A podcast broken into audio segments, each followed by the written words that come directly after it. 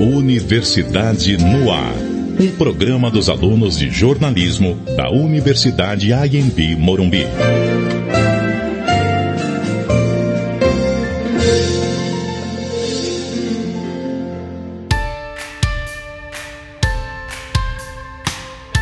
...2021 começou com dados alarmantes. A segunda onda da Covid-19, 19 milhões de brasileiros enfrentando a fome, o maior índice desde 2004. E com a redução do auxílio emergencial, mais de 10 milhões de brasileiros se encontram na extrema pobreza. Do outro lado da balança, as 500 pessoas mais ricas do planeta lucraram, durante a pandemia, quase 2 trilhões de dólares. A maior taxa de lucro em oito anos, segundo o índice de bilionários da Bloomberg. Nesta reportagem, vamos analisar um dos efeitos da Covid no Brasil, expor a desigualdade socioeconômica do país. A narração é de João Teixeira. A pandemia decorrente da Covid-19 expôs o verdadeiro Brasil, que vai além das belas paisagens e riqueza cultural. O Brasil real passa fome, é pobre e depende de políticas públicas. O primeiro passo para compreender a nova realidade é sair da bolha, porque em um país com proporções continentais, a pandemia jamais poderia afetar a todos da mesma forma. A ameaça do vírus invisível trouxe consequências reais para a saúde, educação e economia dos brasileiros. Segundo dados da pesquisa Olhe para a Fome, cerca de 116 milhões de brasileiros passaram por algum grau de insegurança alimentar no último trimestre de 2020. O Instituto Rede Brasileira de Pesquisa em Soberania e Segurança Alimentar e Nutricional, responsável pela pesquisa, afirma que o aumento da fome está diretamente relacionado com a pandemia da Covid-19. Uma das políticas públicas oferecidas para remediar os efeitos da pandemia foi o programa Auxílio Emergencial, que beneficiou 67 milhões de brasileiros entre março e dezembro de 2020. Com o fim do programa, 48 milhões de brasileiros foram deixados sem assistência pelo Estado. O Corona Voucher voltou apenas em abril de 2021, com valores reduzidos e um sistema restritivo para a seleção de beneficiários.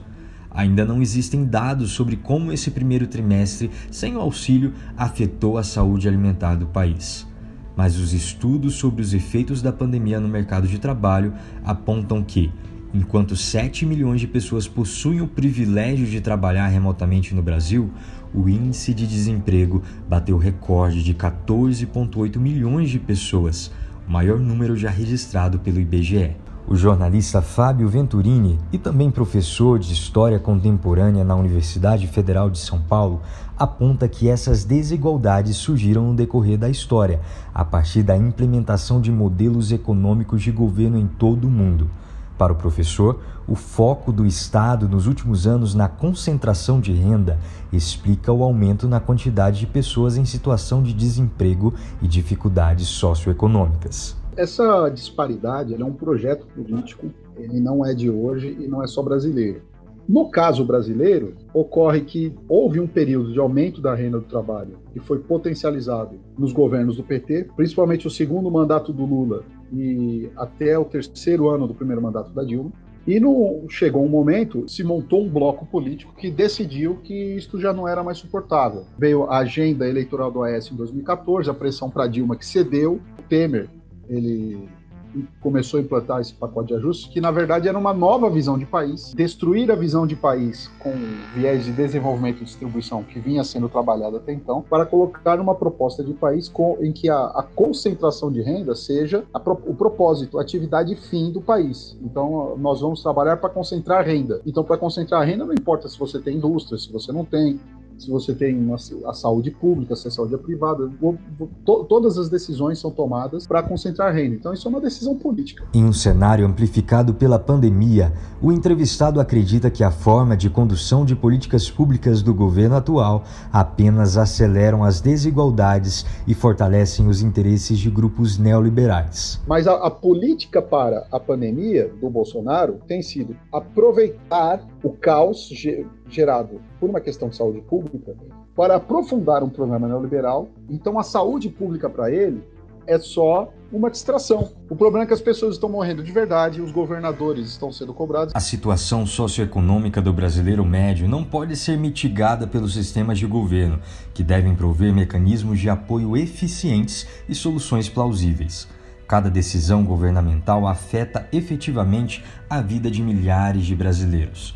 O fechamento das escolas, implementado na maioria dos estados, colocou em risco o sistema de entrega da merenda escolar, que além de ser um direito garantido pela Constituição, é fundamental para a alimentação dos alunos da rede pública.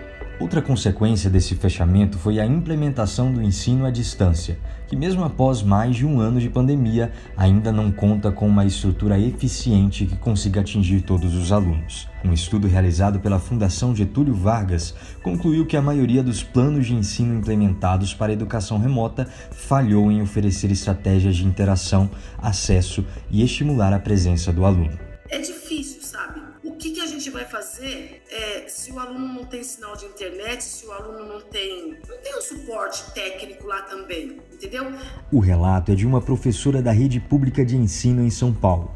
Por escolha, ela optou por não revelar a sua identidade.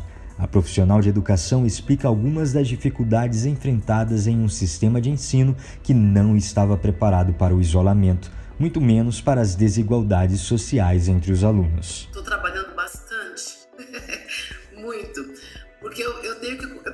atividade para os alunos que estão de aula remota e tenho que postar atividade e trabalhar com os que estão em sala de aula. Então, a nossa, as nossas atividades têm que bater com os que estão na sala de aula e com os que estão lá no remoto. É, eu tenho que pensar que quem vai ensinar essa criança é o pai ou a mãe, ou o responsável por ela. E muitas vezes esse responsável também não, não é letrado, né? Ou tem muita dificuldade, ou está em outra área, ou trabalha o dia inteiro.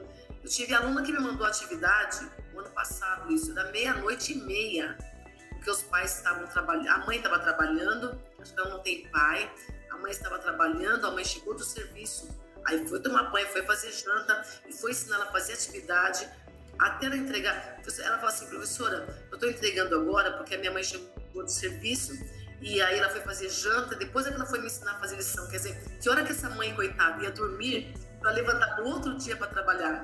Então, ele se põe no lugar dos pais também, né? É muita dificuldade. Não tem como. A gente faz o que a gente pode. Infelizmente, é uma perda muito grande. Desculpa. Porque eles não têm acesso, né?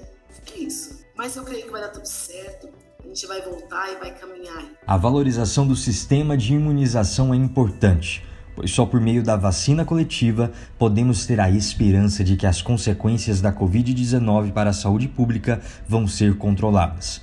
Não podemos dizer o mesmo dos impactos socioeconômicos da pandemia, representados pela fome, pelo desemprego, baixos índices educacionais e pelas mais de 400 mil vidas perdidas. Para a Universidade no Ar, Carolina Garcia e João Teixeira. Essa reportagem foi realizada por Marcela Reis, Rebeca Nastari e Rafael Porto. A edição do texto por Carolina Garcia, com orientação do professor Leandro Lindner e trabalhos técnicos de João Teixeira. Universidade no Ar. Um programa dos alunos de jornalismo da Universidade IMB Morumbi.